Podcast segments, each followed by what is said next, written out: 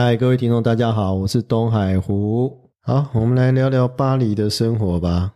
呃，巴黎的话，大概要先跟跟大家简介一下啊，就是说它大概有二十个区啊。那这个二十个区大概是有点像那个瓜牛分布的那种方式啊，哈。呃，一区的话，大概就就在中心那个以罗浮宫那边开始这样子，嗯，然后二区就往上，然后再一直在往外围这样子，呃，顺时针的方式去分这个区域这样子。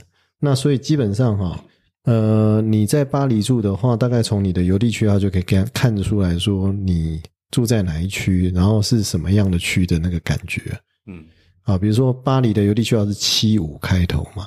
对那后面就零零一、零零二、零零三这样子。对，你很少看过人家住在零零一的啦，对不对？呃呃，还没遇过，还没有遇过。对啊，像我那个时候住的时候是住零零五、七五零零五这样子，五区嘛。五区我们一般来讲的话，就是所谓的拉丁区啦。哦，就那种就是学生住的地方这样子。那我们大概可以跟听众朋友介绍一下，就是说巴黎基本上可以分为左岸跟右岸。呃，那个左岸右岸的话是用塞纳河的左岸右岸来分的。那那个右岸的话，大部分都是住一些比较高档的人啦。嗯，除了住在外围的那些比较是低端人口，是吧？还是我就是低端人。然后呢，那个左岸的话呢，大半就是住一些比较呃巴黎的住民呐，哈，居民那种的。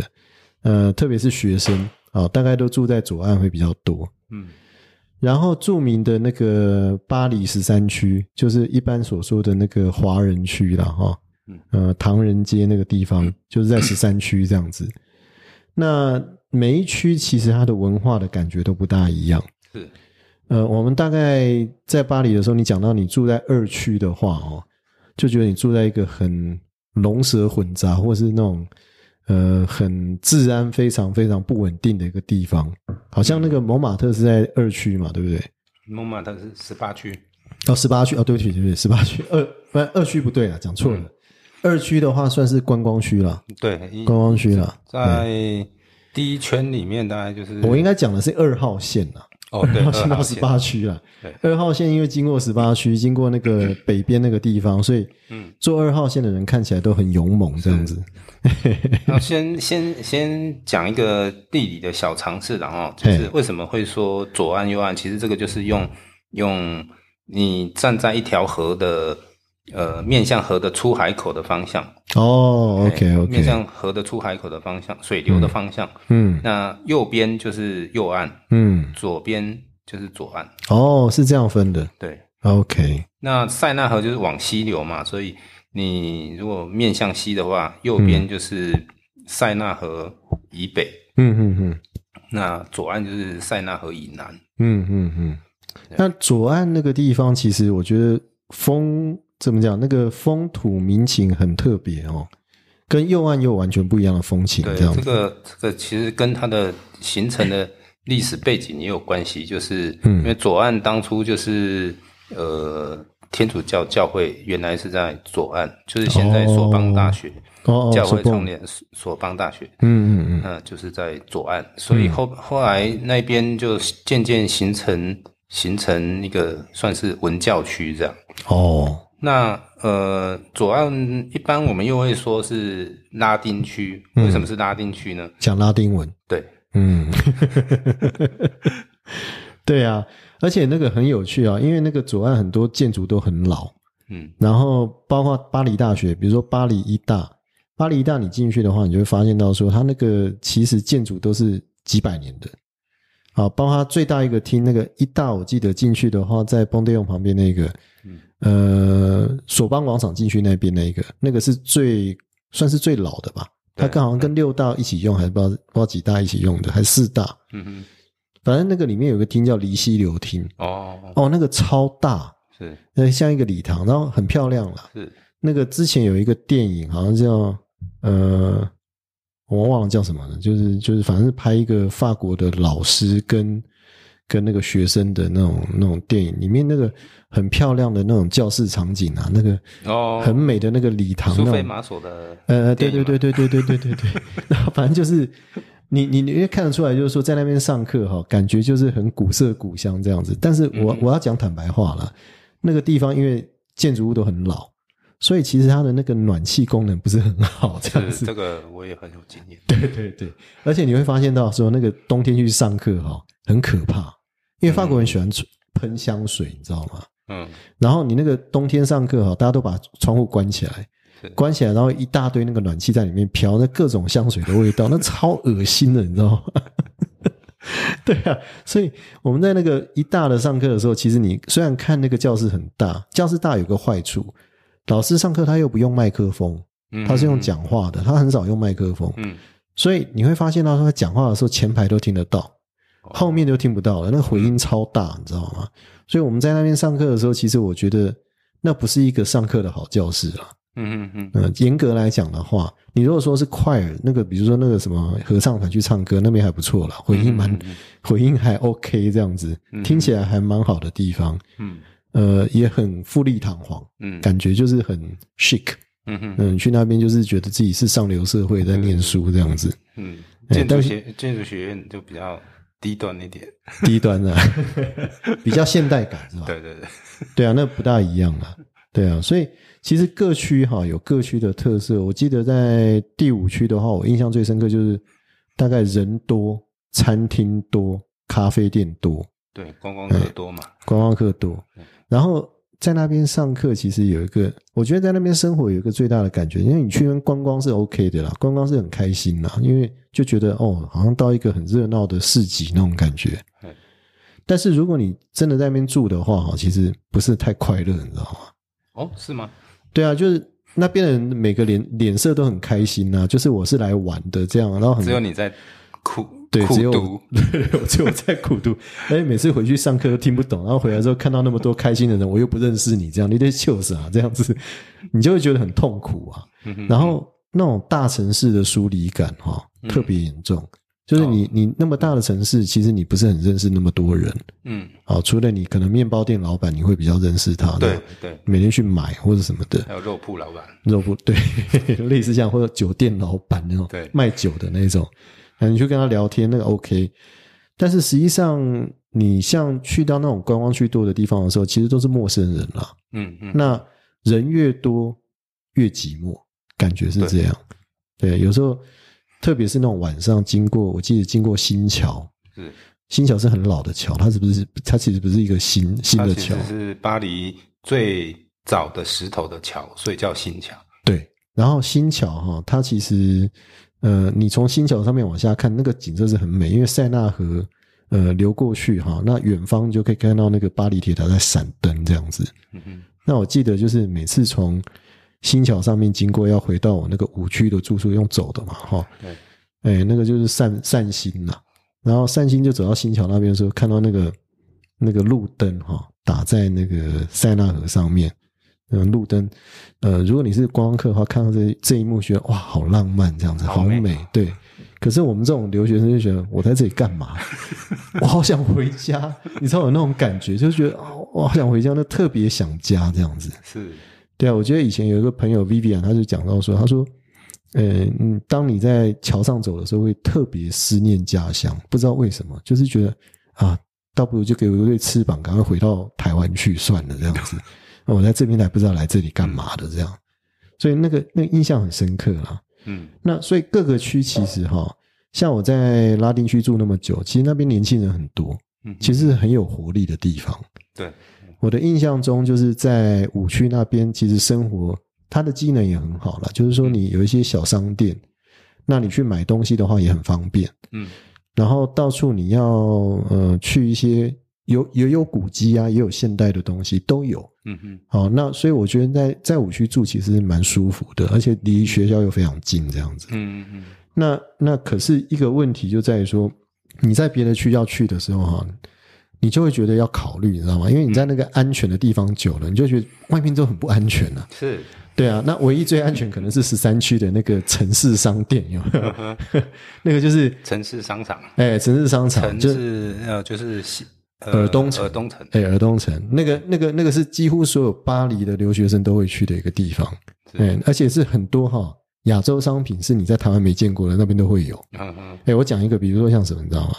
像那个我们一般来讲，啊，台湾吃那个牛头牌沙拉酱，对不对？那是湿的嘛。对。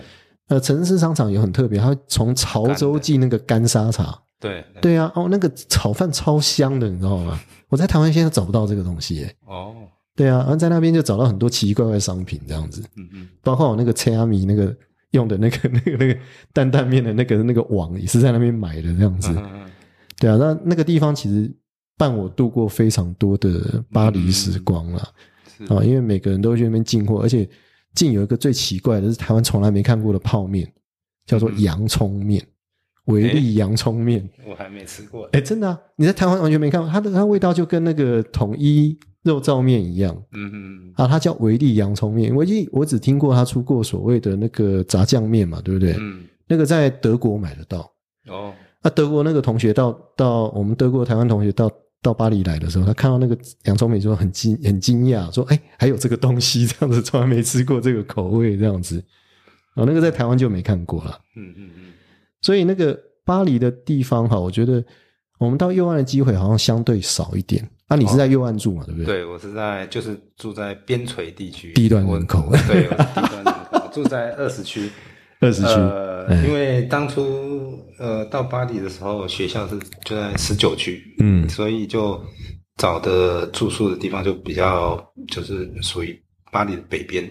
嗯，那巴黎北边，第一，呃，它就是以治安比较不好闻名，因为嗯呃像十八十九。嗯，二十区，嗯，都还有包括甚至九区或十区，大部分都是一些移民呐，嗯嗯，尤其是二十、十八、十九、二十，十八、十九、二十，对，嗯嗯，那呃，其实其实你说治安不好嘛，其实我在那边住住那么久，也没有遇过什么问题啦，就是呃，只是说他可能跟你一般，那那边的人可能行为模式可能。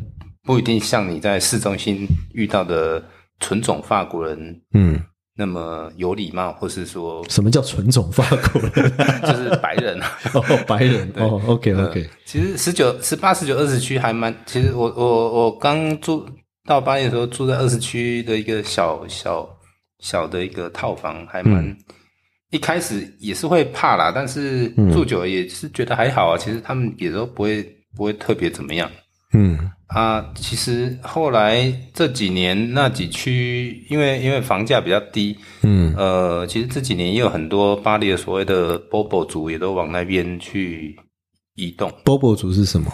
呃，就是 Bohemian Bohem，就是哦，波西米亚人，对不对，就是寻求自由的放浪不羁的的中产阶级。OK，他们也喜欢去那边住。鱼子派左将。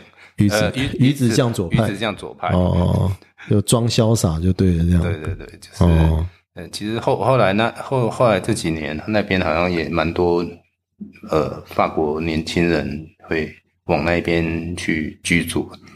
哎，说老实话，其实我觉得十八区那个地方，或是十九区、二十区那个地方，其实还蛮有活力的。对，那那边呈现的活力就跟刚刚东海湖讲的那种观光区的活力又不一样。嗯嗯嗯嗯十八区，十八十八区通常都是北非的黑人，北非黑人。嗯，十九区就更好玩了，十九区就是像贝呃贝勒维的，就是另外一个中中国城也在那里，美丽城。对，嗯，那那边有华人，然后再过来就是呃，如果以顺时钟来讲啊，嗯，美丽城为。为一个端点，然后再再往东就是犹太人，犹太人，哦，然后再过来一点就是通常就是北非的北非裔的阿拉伯人，阿拉伯人，然后再过来就是二十区，就是通常就是嗯。呃非洲的黑人，嗯嗯嗯，居民居多，就是很好玩，因为那时候住在二十区，算是最。呃，刚就是大杂烩这样，对，就是呃，你会看到不同的人种跟宗教，嗯嗯嗯的混在一起这样子，嗯，我那我想这个是是巴黎另外一个很很有趣的地方，它可以可以可以在因为在二十区的范围里面，其实都是算巴黎市中心。那在市中心里面，竟然有可以看到这种不同的人种、宗教的呃人群，嗯哼，混杂在在在里面。我我印象中对那个犹太人哈。呃，特别看到那种犹太的那种那个有点像拉比那一种的，嗯嗯嗯，就戴个小帽那一种，那个犹太小帽那一种的，那个是在马黑区看到。马黑区那边马黑区很多。重要的犹太区。对对对，然后在那边看到我就好惊讶，我一直盯着他看这样子，后来觉得不大礼貌这样。那为什么会延伸到十九区？就是它其实就是沿着那个 h u d 洞的，从从第因为马黑是在第三区，它就沿着。区域动延伸上去。哦，所以那一区都是基本上犹太区就对了，教区了哈，算是。那很好玩，就是他们比邻而居，就是嗯，就是嗯呃，非洲人跟亚洲人，亚洲人都在一起这样。对，我记得好像有去贝勒利那边吃过火锅，是不是？好像是对，对对对，那那个。在那边吃那个叫麻辣锅吧？还是什么的？那刚好是八十九区，就是刚刚您讲的，嗯，这个二号线地铁经过的地方。哦哦，对对对，那个上面的人看起来都很猛，这样。对对，猛男。不过确实确实，像去那几区，如果是观光客的话，嗯，确实要小心一点，因为嗯，我我是在就是在大街上看，就看到人，嗯，明目张胆就被抢。哦，对啊，对啊，这个在巴黎是很常见的。嗯，哎，我其实有一个很光荣记录，就是我在巴黎从来没有被偷被抢过。是，哎，这是很了不起的记录。对，这个算算是算是奇迹，这样融入当地的生活。对，你知道多好笑？你知道发现时候不要被偷被抢，其实只有一个原则，就是把你脸变得很臭，这样就是把你变成是当地人。对对对，然后脸要很臭，然后走路要很快，对，就是这样。那个巴黎人的形象就是这样。看过最最惨的就是有一个在地铁刚好二号线地铁，呃，刚好在 Belleville 下车，嗯嗯，然后车上有一些英国的小胖妹，哦，一看就是观光客，对。然后地铁门一打开，他就被抢了。嗯，然后那个小偷就马上一眨眼就赶快跑出去，然后那个英国小胖妹就非常着急，就就呃赶快跑，也是跟着跟着就跑出地铁，嗯，地铁车厢，嗯，结果呢非常不幸的，他在地铁车厢门口就摔倒了，摔倒，对，哦，大家就非常的同情，哦。这个观光客除了只能同行以外，没有没别的可以做。这样，这个就是巴黎人，你知道吗？就哦，I feel sorry for you，有第十六，大概就是这样子而已。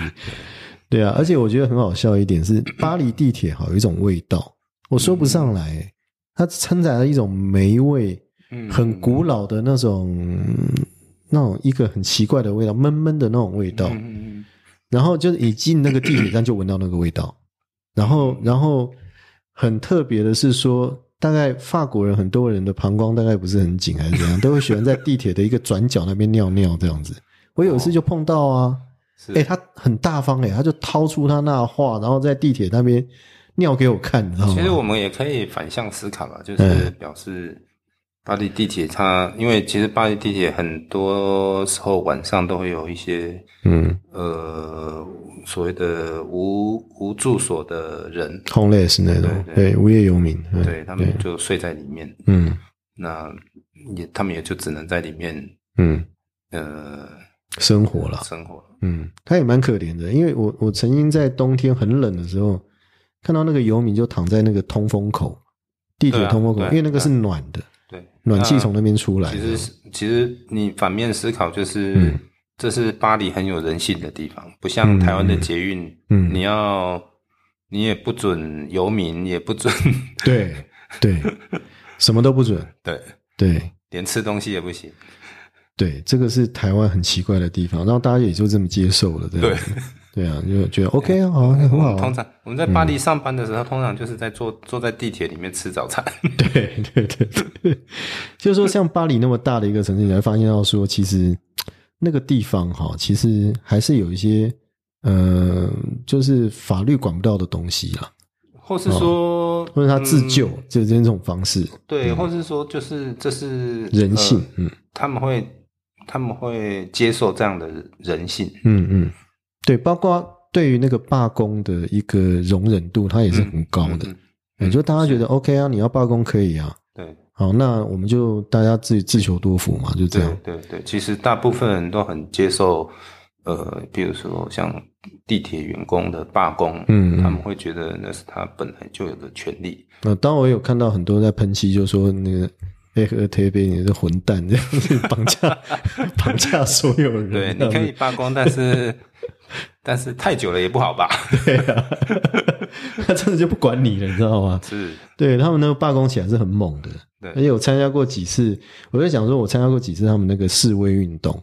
啊，法国示威运动真的很特别，因为它会有一些，总是会有一些脱序现象，跟台湾不大一样。台湾示威运动是在比看谁是乖孩子，你知道吗？嗯嗯嗯。那法国示威运动就有一批人，那个叫 Gasser 是不是还是什么的？嗯嗯嗯。就是他一定会上街去打砸抢这样子。嗯嗯嗯。对，他就跟着去跑这样。嗯。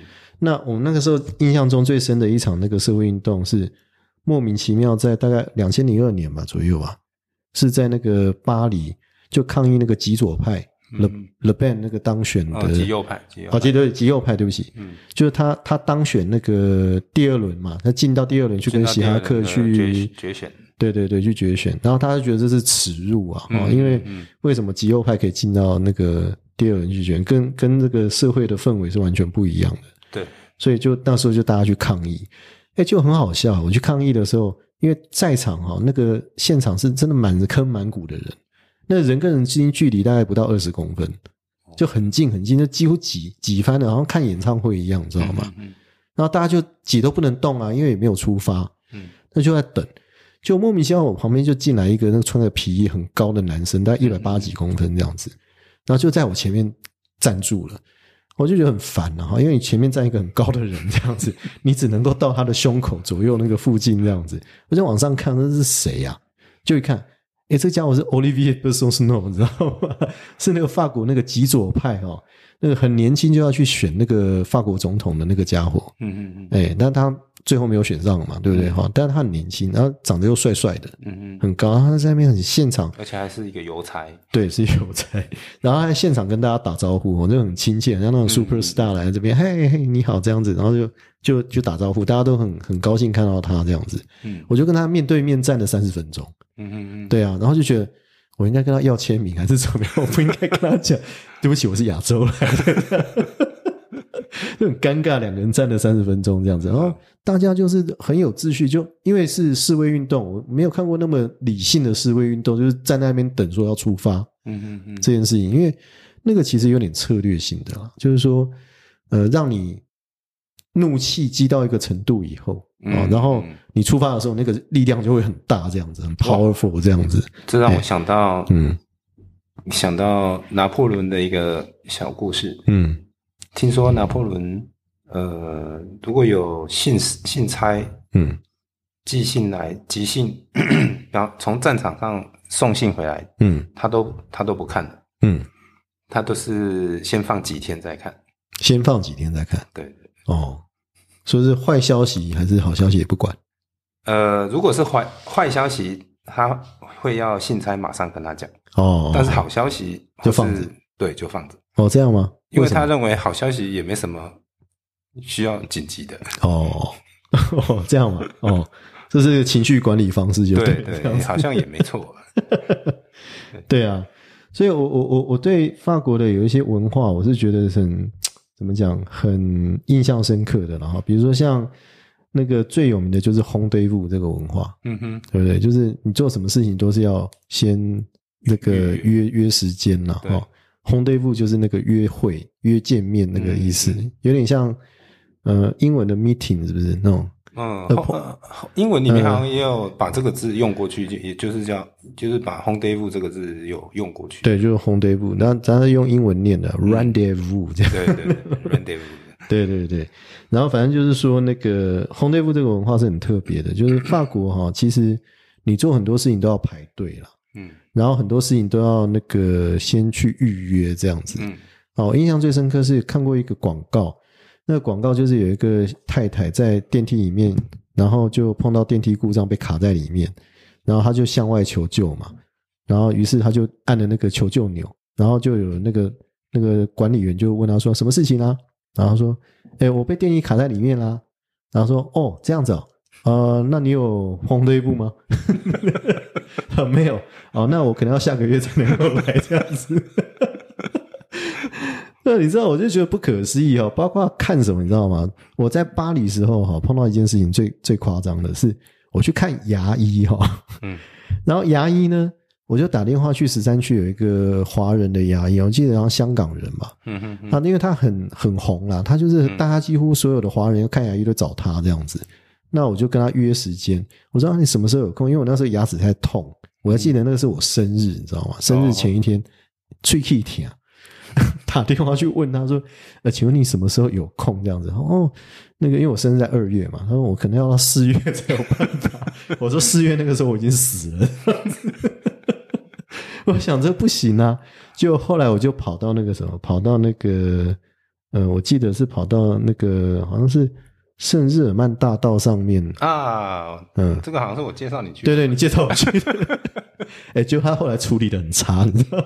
是，我那个牙齿就这样报销了，这样子，哎，不好意思，因为我我的好像也是因为这样报销了，对啊。然后，但是你不能要求什么，因为他暂时会先帮你处理了哈，然后你就就去嘛。啊，去了以后就说我真的很痛，他本来也是跟我讲说你要碰碰对付这样子，我说我没有办法，我真的牙齿好痛，然后。我就不管，我就上去了这样子。他说：“好了好了，那我就上当做是急诊。”他说：“你这可以算急诊这样子。”我说：“好，那就去吧，因为那个是跟保险有关嘛。”对对，那个是学生保险的附设的一个医疗中心。对啊，就专门去看牙齿的这样子，而且还是替学生看。对啊，然后我那时候边被他医疗，就边想说：“哎，你如果今天牙齿痛了，然后他跟你讲说下个月才能看，那你不是死在那里了吗？那法国人难道都没有这种观念说？”哎，我要看病，我要现在赶快救吗？这个救命如救火，不是这样子吗？对啊，这个这个很奇怪，然后碰喝对付这样。然后我觉得这个习惯哈，到后来我就慢慢接受了。嗯，就是说，好了，做什么事情其实都要做这个先做预约，好排定时间，因为他们的 service 就是这样，就是说，呃，你如果排那个预约时间去的话，他就是专心的服务你一个人。哎，他就是。准时到，然后准时的服务你一个人。其实让也是让每个人都可以自己先安排，可以什么时间可以做什么事情。对啊，包括他们对看牙医的概念也不大一样。就你牙医不是你牙齿痛了才去看啦，嗯，哎，就比如说你要日常就要去检查，对，哦，然后怕说你会有什么蛀牙、龋齿那种东西，就可以早点治疗这样子。嗯嗯嗯。所以这个是我们台湾人没有，我们台湾人是很随性嘛，对不对？反正我们到处都是医院诊所啊。是，那缴进去就挂号了，对不对？这个台湾，嗯，不过这几年被宠坏了。这这几对这这个倒是，嗯，不过这几年台湾牙医好像也渐渐要开始碰红对付。哦，真的吗？对对。那现在牙医不是三步一家吗？哎，可是 很奇怪，很奇怪，有有一些牙医真的就是，嗯，要临时去他也没时间呢。这样子哦。现在台湾人不知道是牙齿问题比较多，哦，这样吗？定期洗牙是有了，对他。台湾的牙医还会特别打电话来跟你哦，对对对，预约时间，会会收到那个简讯这样子。对对对，那法国就比较这一点没有那么好了。嗯嗯，但是他们就是会习惯说你自己要对你要安排对，所以那个就变成说你在法国生活就很有计划性了。嗯嗯嗯，就你要自己要规律的去计划你的生活这样子。对对，哎，要不然的话就会常会碰到麻烦这样子。嗯，啊，这个东西习惯哈，回到台湾来反而就变成一种不习惯，你知道吗？我还记得刚回到台湾来的时候，去那个什么中华电信，跟他预约时间，他说：“哦，那那个下礼拜三下午。”我说：“哦，那下午可以啊。”我说：“几点？”哎，我不确定哎，大概就是下午吧。下午两点以后，两点以后，啊，五点之前，到底是几点？他 说：“我就不确定啊，因为师傅可能人在外面啊。你叫我怎么确定？那我说：那你不确定，你跟我约时间干嘛？” 我觉得你这个逻辑不通啊，你知道吗？台湾的逻辑是你他给你一整个下午让你等他，对呀，所以我我哪有那个时间？我跟你今天约时间，就是因为希望能够确定什么时候嘛，我才能够计划我的行程啊，不是这样子吗？嗯，好，所以这个台湾就是这一点来讲的话，我们都被法国训练的很好了，嗯嗯嗯，未来反而不适应这样子。对啊，这很奇怪。然后另外一个就是，我觉得在法国生活有一个很重要的，就是呃，你要想办法让自己每一天过得不无聊。呃，尤其是我们是留学生嘛，就是也没有家人、亲朋好友，有啦，就是像我们后来就变成朋友嘛。对对对对对。那偶尔还还会还会约一下。对。但是平常你也不可能每天就去找东海湖吃烤鸡啊，都破产。我故意讲烤鸡，烤鸡吃不到，对，都会破产啊，那个开玩笑。是。对啊，就是说你你不大可能一天到晚大家都腻在一起嘛。对。那所以你总会有很多时间是一个人要过的。对。那你就要想办法自己不无聊这样子。应该是说，其实我觉得去留学生活最大的收获就是要学习怎么跟自己相处对对，就是重新再认识你自己这个人需要什么。嗯嗯。哦，这点其实蛮重要的。嗯。然后我觉得有一点很重要，就是说台湾人哈。呃，我们应该这么讲，就是说，我们那个时候是去上语言课的时候，然后那个我记得语言学校老师都问我们说：“你们哎，上礼拜你们在干嘛？”嗯哼，比如说上个礼拜周末你们在做什么？嗯嗯，啊，大家讲一讲周末你们去哪里呀，或者是做什么事情这样子。每次问到台湾同学的时候，他就说我在睡觉，真的？真的，后睡觉，然后然 后老师就说。哎，你们这很累吗？你们台湾都很累吗？然后对对对，我们很累，这样。都密是这个这个倒是，哎，台湾 应该是说，或许我们那个时代啦，嗯，台湾的文化还没有说，还没有一个对休闲还不是那么重视，对啊，所以我觉得好像丧失休闲能力，你知道吗？对。那在那边才一点一点把自己休闲能力找回来。嗯嗯嗯。比如说，你会找一个时间，像傍晚的时间，它那个傍晚其实也是算夏天的话，就是九点十点了，对不对？好，那个太阳很晚下山。对啊，那就那个时候吃完晚饭，然后去到外面走走、散散步，嗯嗯，然后看看人啊，然后看看那个风景啊，嗯嗯嗯。啊，那我觉得那个是蛮好的。对，那个时候我印象中其实。我不知道多少次从我住的地方走到圣母院去，再走回来。嗯嗯嗯。啊，那一段其实对我来讲的话，是一个疗愈的行程，这样子。对啊，因为那那个就觉得说你很平静，好，然后那个去的时候是白天，回来是黑夜，这样子。嗯嗯。那那一段就会觉得说我在反省说，哎，这个今天到底做了什么事情啊？然后过得怎么样啊？嗯嗯。那我想要做些什么？明天想要干嘛？这样。一个很好的一个沉浸的时间。我想留留巴留学巴黎的嗯的学生大概都有这种经验我也常从左岸走到右岸。哦，对啊，走路走很多这样。对啊，然后就是说，我觉得那个学习跟自己独处的一个过程其实蛮重要的。就是说，呃，像我还记得印象很深刻，就是呃，我回到台湾来以后哈。因为在法国习惯一个人独自行动，包括吃饭什么那些东西，我都自己一个人做嘛。嗯，那回到台湾来，我我在这个办公室局事务所上班，嗯，然后我也是一个人行动，嗯哼，就所以当成异类，对，就人家就觉得你很奇怪啊，为什么不跟大家一起吃饭？对啊，你为什么不跟我们聊聊呢？或怎样的？就觉得哎，你这个人好像怪怪的这样子。可是我觉得很 OK 啊，你知道吗？就是被养成一个习惯说。呃，我们自己是一个怎么样？呃，可以自己调节自己情绪的一个一个个体这样子，啊，就不需要大家腻在一起啊。嗯，不像意大利人，对不对？巴黎人基本上是可以跟寂寞共处的。是，我觉得是，我觉得是这个样子。这是我在巴黎学到一个最大的功课是这样子。对啊。然后，呃，我印象很深刻是说，另外一个就是，呃，巴黎人很会这个。把自己的时间填满，嗯，他他他们不会让自己闲着，因为嗯。在巴黎生活过人，大部分都可以，呃，体会到一件事情，就是，嗯，呃，就算是你很多看牙医，你要剪头发都要先预约，嗯，但是就是因为也是因为预约，你会造成有一些空档的时间，嗯，那常常你的。作息，比如说我们要呃交图啊或什么，你的作息就会被切割。嗯，所以其实呃很重要一点就是你要学习把这些分零散的时间凑在一起做事，做去完成一件事情。嗯嗯，所以所以会呃，就就是要学习的去把你的时间填满。嗯嗯嗯，对啊，你知道我我记得，其实有时候放空也是一种填满，你知道吗？像那个我在我记得，你知道我住那个地方是一个小阁楼嘛？嗯，然后我记得那个时候有一次春天，有一次春天的时候，我就把那个阁楼的那个窗户打开，然后我记得那个时候我是在整理自己的房间，就放那个音乐厅嘛。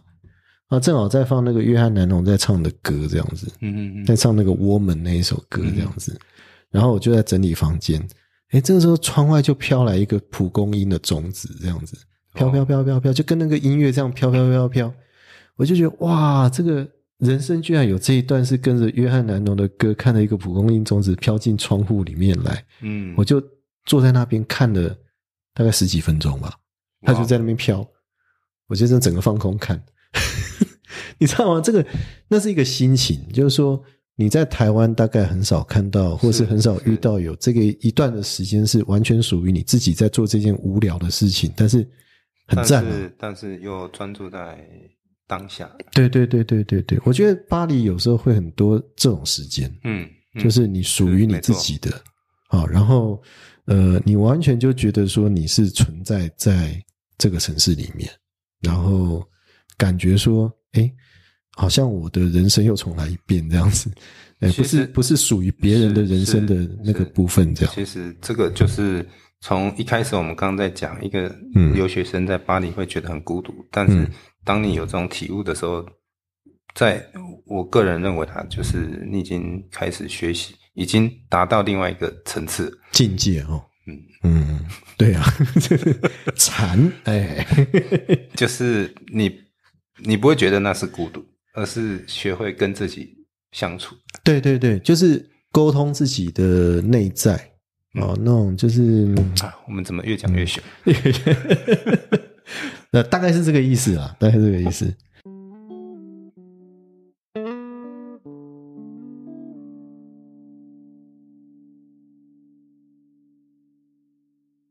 啊，另外再讲到一个，就是我们在巴黎碰到一个。大概也算是历史事件吧。那种二零零三年的一个欧洲热浪，嗯嗯，哦，我记得那一年大概零三年的时候，大概进到夏天吧。哦，那热到真的不行呢。嗯，那个热到一个程度是热到我们住在阁楼上面哈，本来那个是很凉快的，那晚上大概三四十度，四十四十度应该有。嗯，我们热到已经在地上滚了，你知道吗？都没有办法睡在床上面这样子。一般欧洲房子是没有空调。对呀，没有空调。然后，而且最重要是，本来想说打开水龙头浇个水会凉快一点。嗯嗯嗯。水龙头是热水。嗯。那个那个水是热的，然后你越浇越热，那心烦心烦意乱这样子，根本什么事都没办法做。然后呢，后来去百货公司要去买电风扇，全部买不到。哎，你能够想象吗？一个首都，然后买不到电扇的那种情况，这样子完全无法想象啊！因为其实他们平常就很少有电扇这种产品。对啊，因为热就热那一个月嘛，两个月这样而已啊。对啊，那时候大家都在抢。对啊，然后死了很多人，我记得死了一万多人嘛。那大部分都是养老院里面的老人呐。嗯，热衰竭。嗯，啊，那个我是第一次知道什么叫热衰竭，那个很可怕，那个是。那觉得好像五脏六腑都要焚烧起来那种感觉，嗯，对啊，我你那时候怎么过的？其实我忘记那年我在做什么，真的吗？对啊，陈光教陈光教说他那一年就反其道而行，他去吃麻辣锅这样子，疯了。呃，那一年因为因为我那时候住的地方，嗯，呃。还是在二十区的那个地方吧，嗯，应该是还在二十区那个地方，嗯，就是不知道那我可能是房子的地理位置关系，没有特别感觉到有特别热。哦，这样吗？你们那个比较凉是不是？对啊。哦，这样，你是把窗户都关起来吗？还是怎样？没有啊，我我那个套房就只有一个窗户啊，所以其实打开也还好。哦，OK OK。所以你相对来讲会是比较可以。我那一年好像没有特别，因为你那个不是在顶楼啦，我想应该是这样。对对对，对我那在顶楼就热到 热到快死掉这样子。哦，那可真的在地上滚。印象很深刻。对啊，嗯嗯嗯，对啊，所以那个其实我觉得，其实其实，在巴黎也有很多活动啦，就是当然就是一你要自己去问去去寻找，譬如说像巴黎雷亚里面有游泳池啊，就是你可以去游泳啊，还或是说。呃，我对雷亚的印象就是那个是一个大转运站，不是对，非常的复杂。对啊，然后就的小偷，对，非常多的人潮，对，然后都不知道去那边干嘛的这样子。它其实也就是一个转运站，也是一个商场。嗯，那有一些像图书馆和和游泳池都在里面。嗯嗯嗯嗯。对啊，然后还有好像有一个公园嘛，上面有一个可以散步的。我们前几年回去上面的公园，现在整修过，还蛮不错的。哦，这样。嗯，那里亚的现在那个出口，嗯，有后来有有重新改建新建了一个非常大的顶棚，非常漂亮。我记得以前那个上面就是，比如说圣诞节的时候就有圣诞市集在那里。嗯嗯，对啊。然后就圣诞市集又是另外一个故事了。嗯。那个我最喜欢的热红酒就在那边喝的这样子，我们超赞这样。对啊，所以嗯，巴黎就是有很多特别的地方。其实如果就算你不特别去寻找什么活动去做，在光是在巴黎市区里面散步，就是一个很好的休闲。嗯，我觉得要看季节，季节，嗯，大部分时间都灰灰的啊，你不觉得吗？哦，灰灰下雨，春夏其实还蛮漂亮的。哦，春天是太漂亮了，对，夏天也不错。秋冬会比较苦闷一点，就是很忧郁啊，嗯，就是很像波特莱尔的那个诗集里面这样，快死掉这样子。希望春天赶快来，春天真的超漂亮的，尤其那个阳台啊，巴黎有一些老建筑，那个阳台超大的，嗯，然后上面都会放花嘛，对，很漂亮，那个真的是整个春城不飞花那种感觉，嗯嗯。呃，记得就是，包括在五区六区那边的，你看到一大堆这种花丛的花海里面，就觉得这个城市真的是你下辈子要住这边啊，那种感觉。嗯嗯，对啊，嗯。那另外就是说，像留学生来讲的话，吃东西来说的话，我们就没办法像一般人去什么什么图格达 zone 啊那种 那个银塔餐厅那种高级的餐厅吃嘛。那个时候好像还也台湾也还没那么流行。嗯，对啊。啊，所以大概就去吃的就是那种，我没有办法像成功小去吃星级的嘛，对不对？所以我们都是去吃那种，就是那个叫什么酷食啊，那个就是学生餐厅。餐厅其实学生餐厅很好吃诶，我我觉得还不错。C day 的学生餐厅，对对，我就要讲这个 C day 啊，就是 C day 的那个学生餐厅，人家号称就五星级的嘛，不是吗？对啊，可是我去吃一次，我觉得其实也还好啦，是也还好啦，但是至少比。我觉得比至少比麦当劳有变化。哦，对啊，所以你要跟麦当劳比的话，那当然了，对啊。但是它就是典型的三道菜嘛，对不对？是是，就是有前菜、主菜跟甜点嘛。嗯。那我还印象中，哎，我我生平第一次兔肉就是在学生餐厅吃的。兔肉，兔肉，兔子肉。哦，兔子肉。他把那个头尾都砍掉。哦。然后就是留一个中间这样子。我好像刚到法国。第一个月就自己学做筷兔子肉，真的哦，是 哦。那我不知道兔肉是白肉，你知道吗？切下去的时候就发现鸡肉啊。对，然后我就觉得心毛毛的。我本来以为切下去以后，因为它是一个很你很清楚的看到它的一个形体嘛。对，那你切下去以后看到它的肝或肾或什么的。哎呀，很害怕。那你就是买到那个没处理过的吧？没有啦，我是吃那个那个学生餐厅的啦。哦，那他那张没拿掉，他有了，他要拿掉了。但我的说，我我会那边看，因为他形体很明显嘛。因为看，我以为切开以后看到，以为看到肝还是什么东西，这样就没有，也还好了。其实也还不错吃啊，兔子。呃，我觉得有点干，我觉得那个味道有点。一般调理都是用用芥末，芥末去煮。哦，芥末是不是？对。OK OK，我看到那个白酱啊，我那时候吃好像是白酱，对啊。反正我第一次吃兔肉印象不好，就没有再吃了。哦，哎，可是我倒是觉得上次我有讲，就是说法国的羊肉料理非常棒。嗯嗯嗯，非常棒，这个是没话讲。嗯，那羊膝盖，嗯，哦，那它也可以吃，对不对？对对。然后羊的那个什么，那个前腿、后腿都可以吃，羊排而且又对对，而且又融合，有时候融合北非口味，对，库斯库斯那种，嗯，那个放去焖的那种，哇，超赞。对，好，再讲的话就是饿了。啊，另外一个是咖啡文化，是咖啡文化，我觉得很特别哈，就是在法国喝咖啡，其实醉翁之意不在咖啡。你你会不会觉得？实际上是去跟老板聊天。对啊，然后看人是。对，其实那个坐在，我记得他们那个价钱还不一样。你坐在那个推化那边，就是那个在 day house day house 那个对那种那种外面的外面的那种露天咖啡座，嗯，那个就比较贵啊。嗯，然后在那个里面喝的话，反而比较便宜。对，最便宜是在吧台了。吧台对啊，没错，那个是最无聊的地方，只能看工作的人员这样子。对啊，然后你那个 Tea House 那边就是你看那个看那个路人啊，其实最有趣的嘛。嗯，因为发现到说他的所有咖啡座哈，椅子都是往外的。对啊，哎，他没有椅子往内的，不会啊，哎，几乎没有，就大家就是要看人，摆明的就是我要看你这样子。对啊，在巴黎喝咖啡看人是一个很好玩的享受。嗯嗯嗯，对啊，这个在台湾好像没有。哦台湾对啊，但是呃，如果要做个比喻的话，大概巴黎的咖啡店功能就有点像现在我们的便利商店，大大家都会在便利商店外面坐着聊天。哎，对对对对对，你这样讲，我觉得有对哦。嗯嗯，那但是嗯，咖啡店，巴黎的咖啡店，或是说法国的咖啡店，它另外其实主要的功能功能其实有点像，呃，就是就是跟。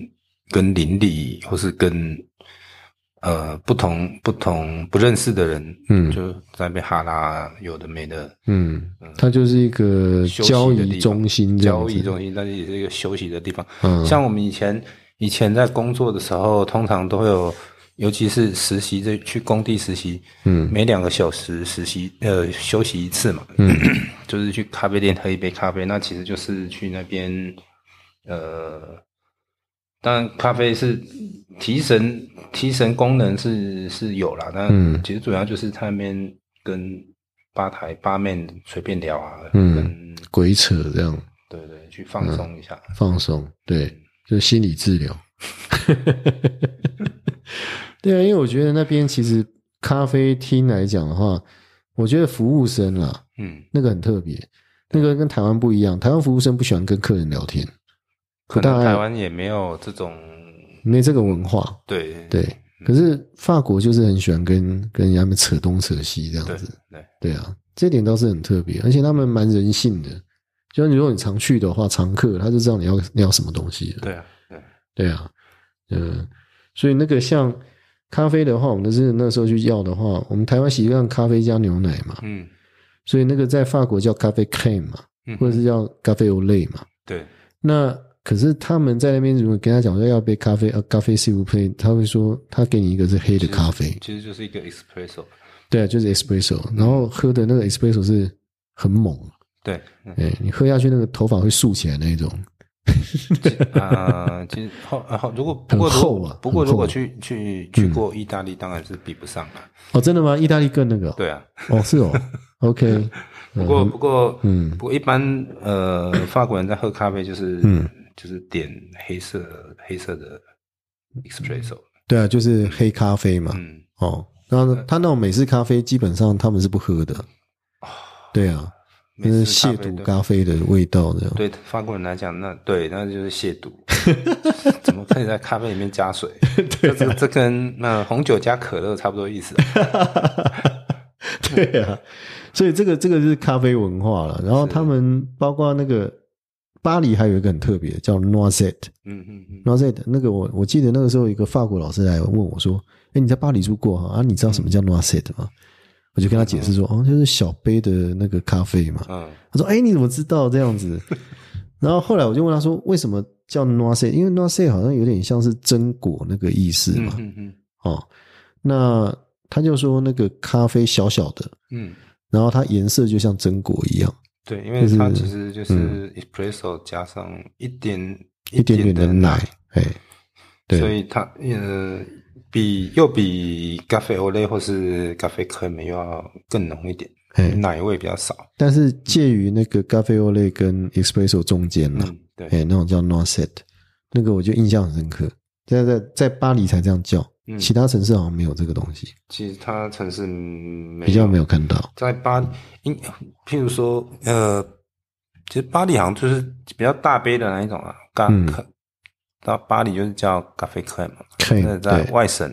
一般都是叫咖啡欧类，咖啡欧类，对对，所以那个左岸咖啡馆里面教大家讲咖啡欧类，那个其实是外省，对不对？那个其实不是巴黎。哦，告诉你哦，有人在左岸的话叫咖啡欧类不对哦，哈，叫咖啡 cream 啊，这差别在这里，这样。对，然后另外像那个亚洲商店哈，十三区，我要讲十三区，我一定要讲这个东西，为什么？因为十三区是我所有最怎么讲？让我的肠胃得到慰藉的地方，这样子。我生平第一次吃越南河粉，就是在十三区。哦，对，就那一家，那个大家应该留学生都知道，北越的那个可以要骨头的那一家，这样子。是佛十三吗？好像是佛十三嘛，我记得。对，我记得好像一个数字啊。我后来发现里面煮的根本就不是越南人。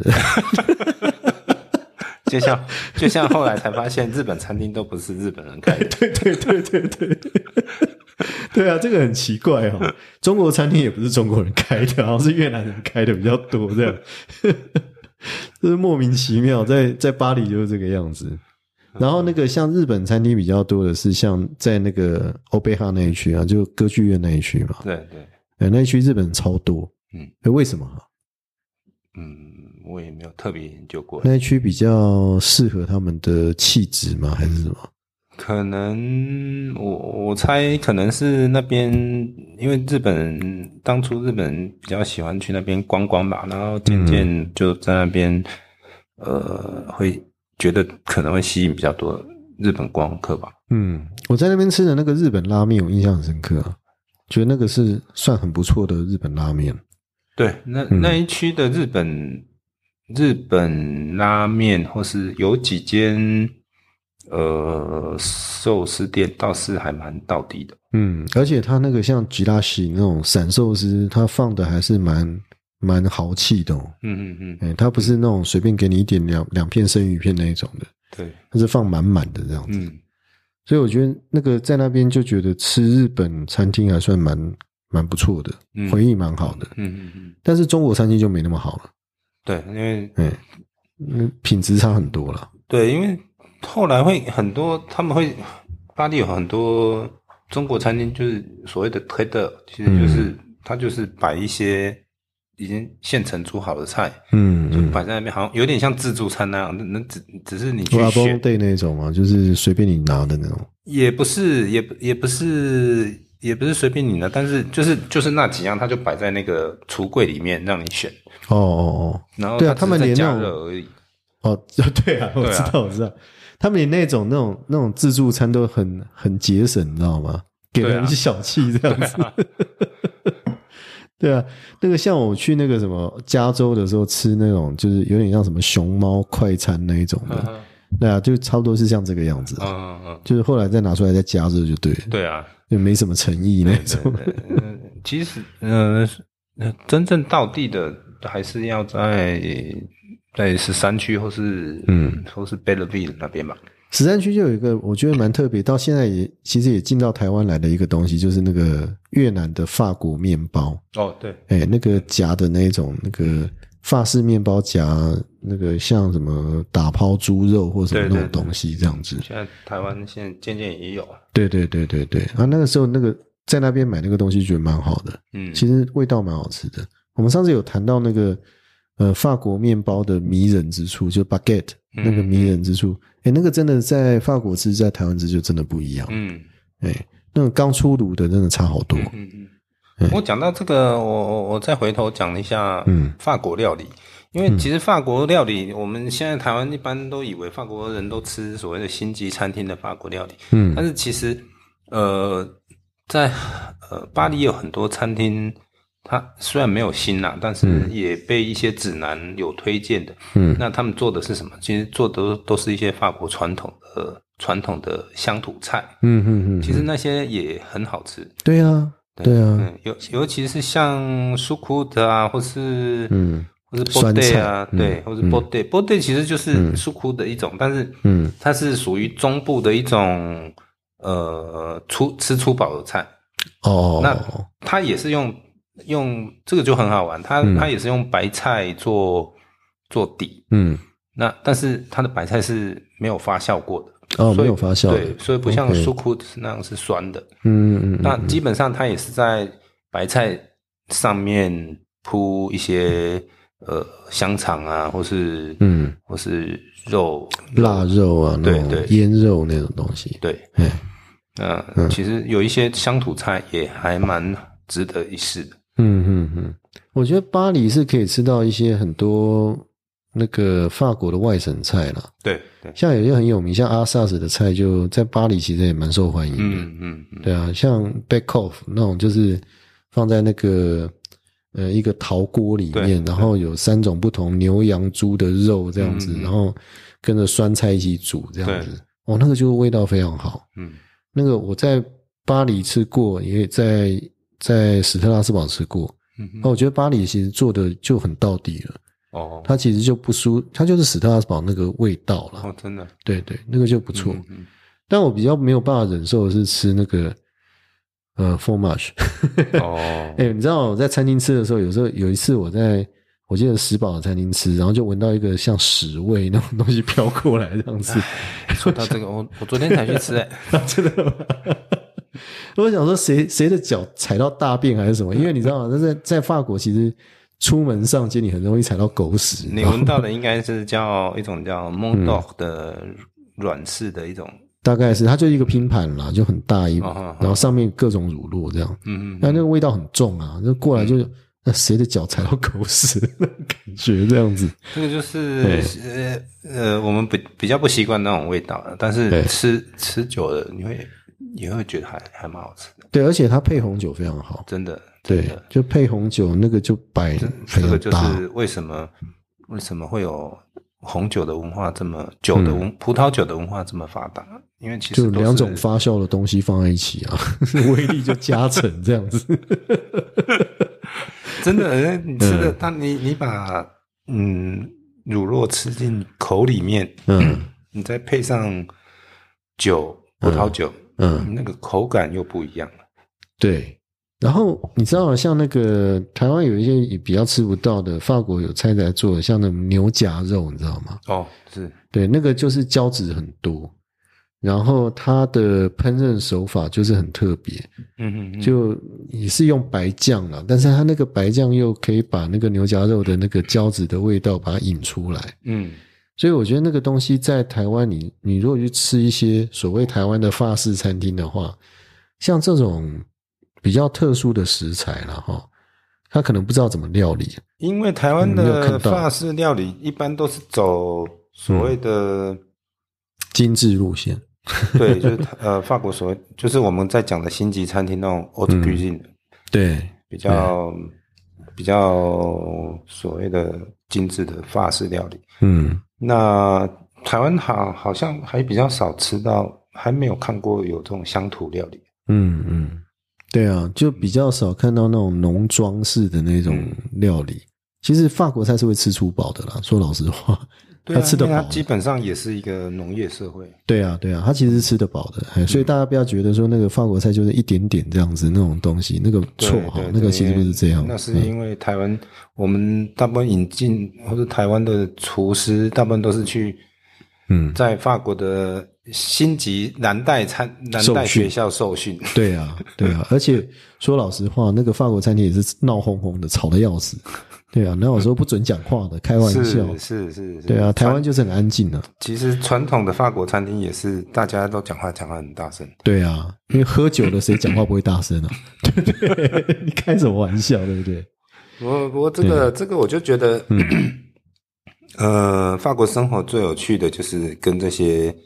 呃，其实跟我们现在台湾人认识的法国是有有很大的差异。嗯，比如说我们在法国真的住久了，我们刚也讲了，就是嗯，你就是会认识楼下的肉铺啊，认识楼下的面包店老板啊。嗯嗯嗯嗯，就大家都是有交情这样。对，其实这个部分好像在台湾反而渐渐消失。对啊，这个很可惜。而且对传统商店哈，跟现代的这种所谓的超级对卖场，那个法国人还是比较喜欢去那种传统的市集。对，哎，他觉得那个东西才买得到好东西这样子。而且那个老板好像也比较会藏私了，嗯，嗯就是会会把一些好东西给自己熟悉的顾客这样子。对，哎，都会这样做。因为我觉得其实去法国逛逛传统市集也是一个很好玩的经验。对。嗯，那个尤其礼拜礼拜六、礼拜天，然后去那边逛这样子，然后然后就卡个油这样。对啊，其实其实他们看到亚洲人也会觉得很新鲜。对啊，对啊，对啊。好了，那我们还有很多法国其实跟你谈的了哈，所以先先先到这边吧。好，OK，好，谢谢了，拜拜，拜拜。